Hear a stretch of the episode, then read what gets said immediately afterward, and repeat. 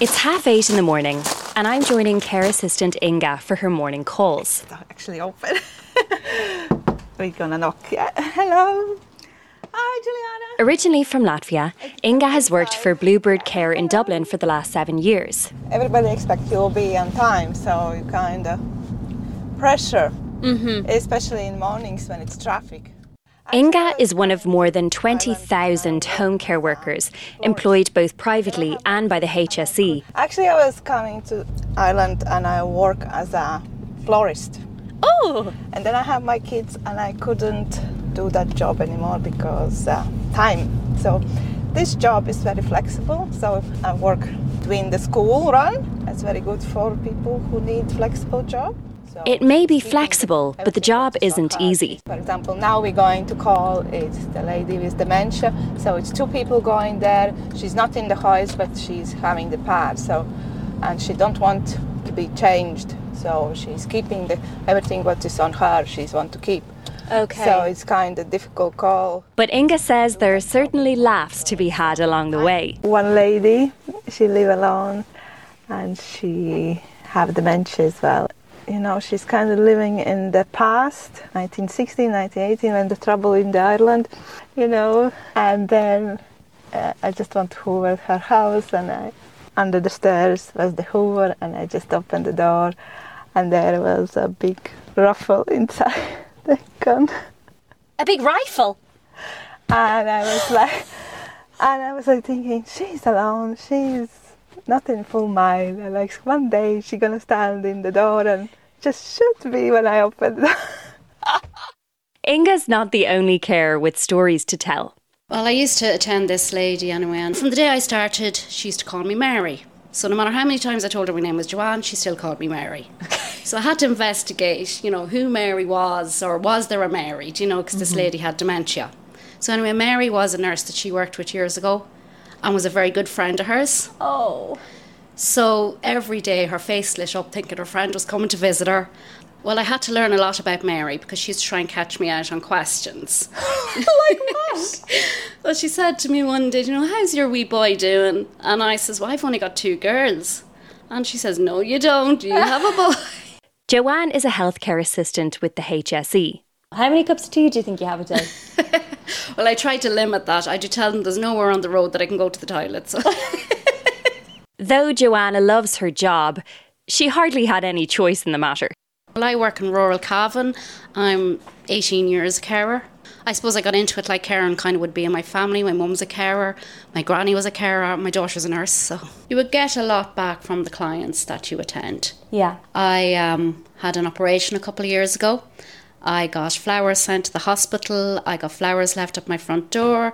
I got cards posted. I got phone calls every day. These were just from clients knowing that, like, I'd had an operation. Do you know, for them to think about you as much as you think about them is nice. Oh, it's very rewarding. It's very rewarding to know that they're able to be at home because you go and attend to them every day. Many couples are also kept at home together because of carers like Joanne and Inga. I'm supposed to just never get around to doing it, but I should because. Ok, posso parlare? Can I speak? Well, Sorry. you're speaking a lot, Paolo, no, just let me a lot. explain about the respite. because the there respite, are many I'm going the respite respite. places. We fight a lot, Paolo myself. Still, we still fight. We always fought. We still fight. Former teacher Kathleen and famed music journalist Paolo met in Italy in the late 70s.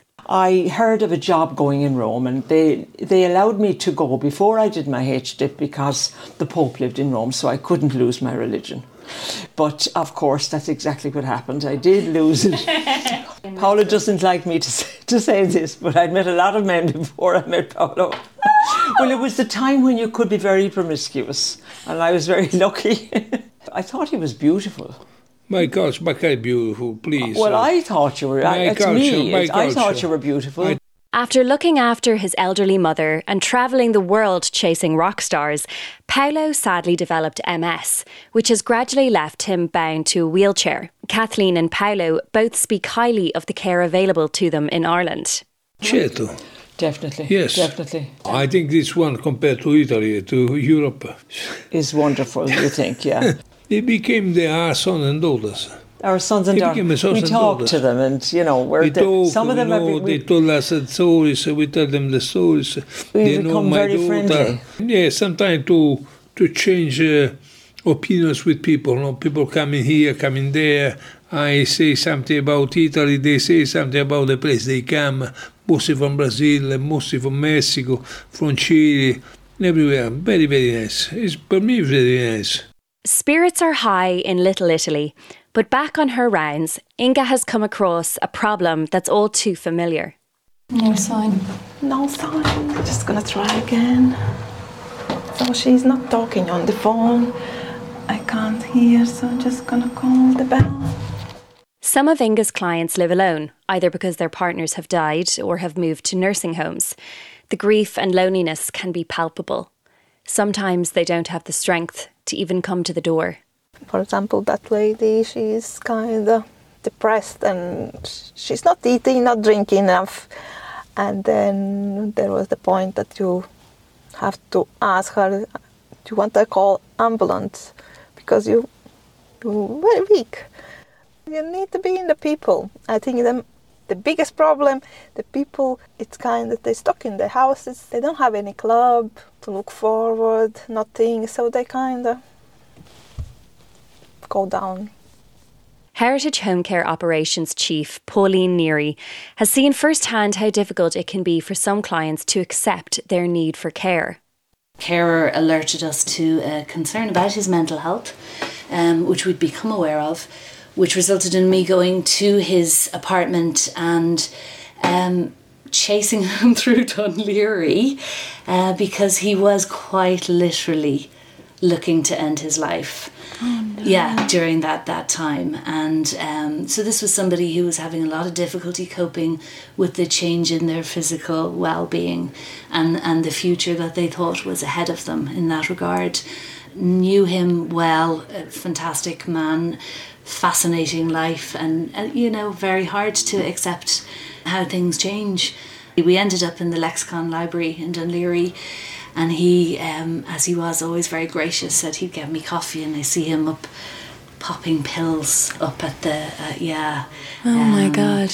The guards, I I called the guards. Um, they came amazing. Absolutely, the community guards were absolutely amazing, and, and brought us both to to hospital, and and he got assessed.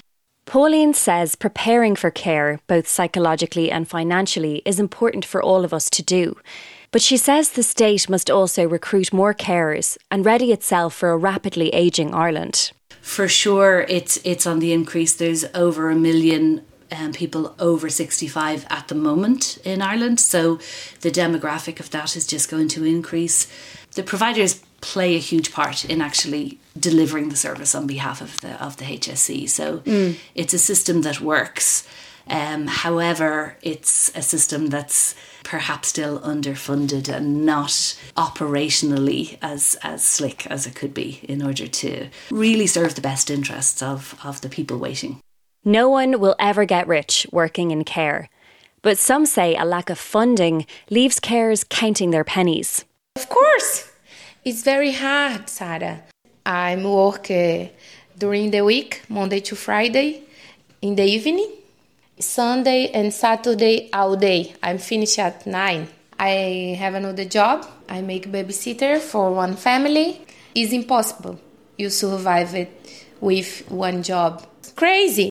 Vanessa hails from Brazil, and like many other carers in our towns and cities, she travels from client to client on an e scooter in rain, hail, or shine. Sometimes we have 10 clients all day, 11, 12 clients, and this make me fast. And it's bad when it's still rain or it's cold, but when I'm awake, I say, no, I have to go because this person need me, she need it You make me cry.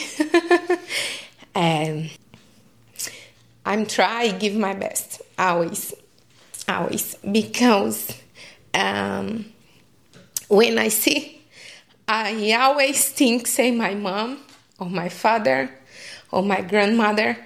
When I see, for example, I have this client uh, stay with me. She's my first client. when I see her every day, she has Alzheimer and she's 94. And when I see her every day, she smiles for me. I know she didn't know who I am, but I'm trying to give my best for her and for everybody because it's so hard.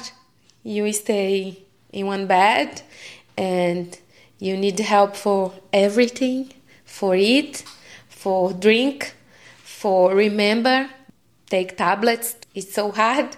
And of course, the money is important for me because I need to pay my rent, my school, but um, I really, really like my job.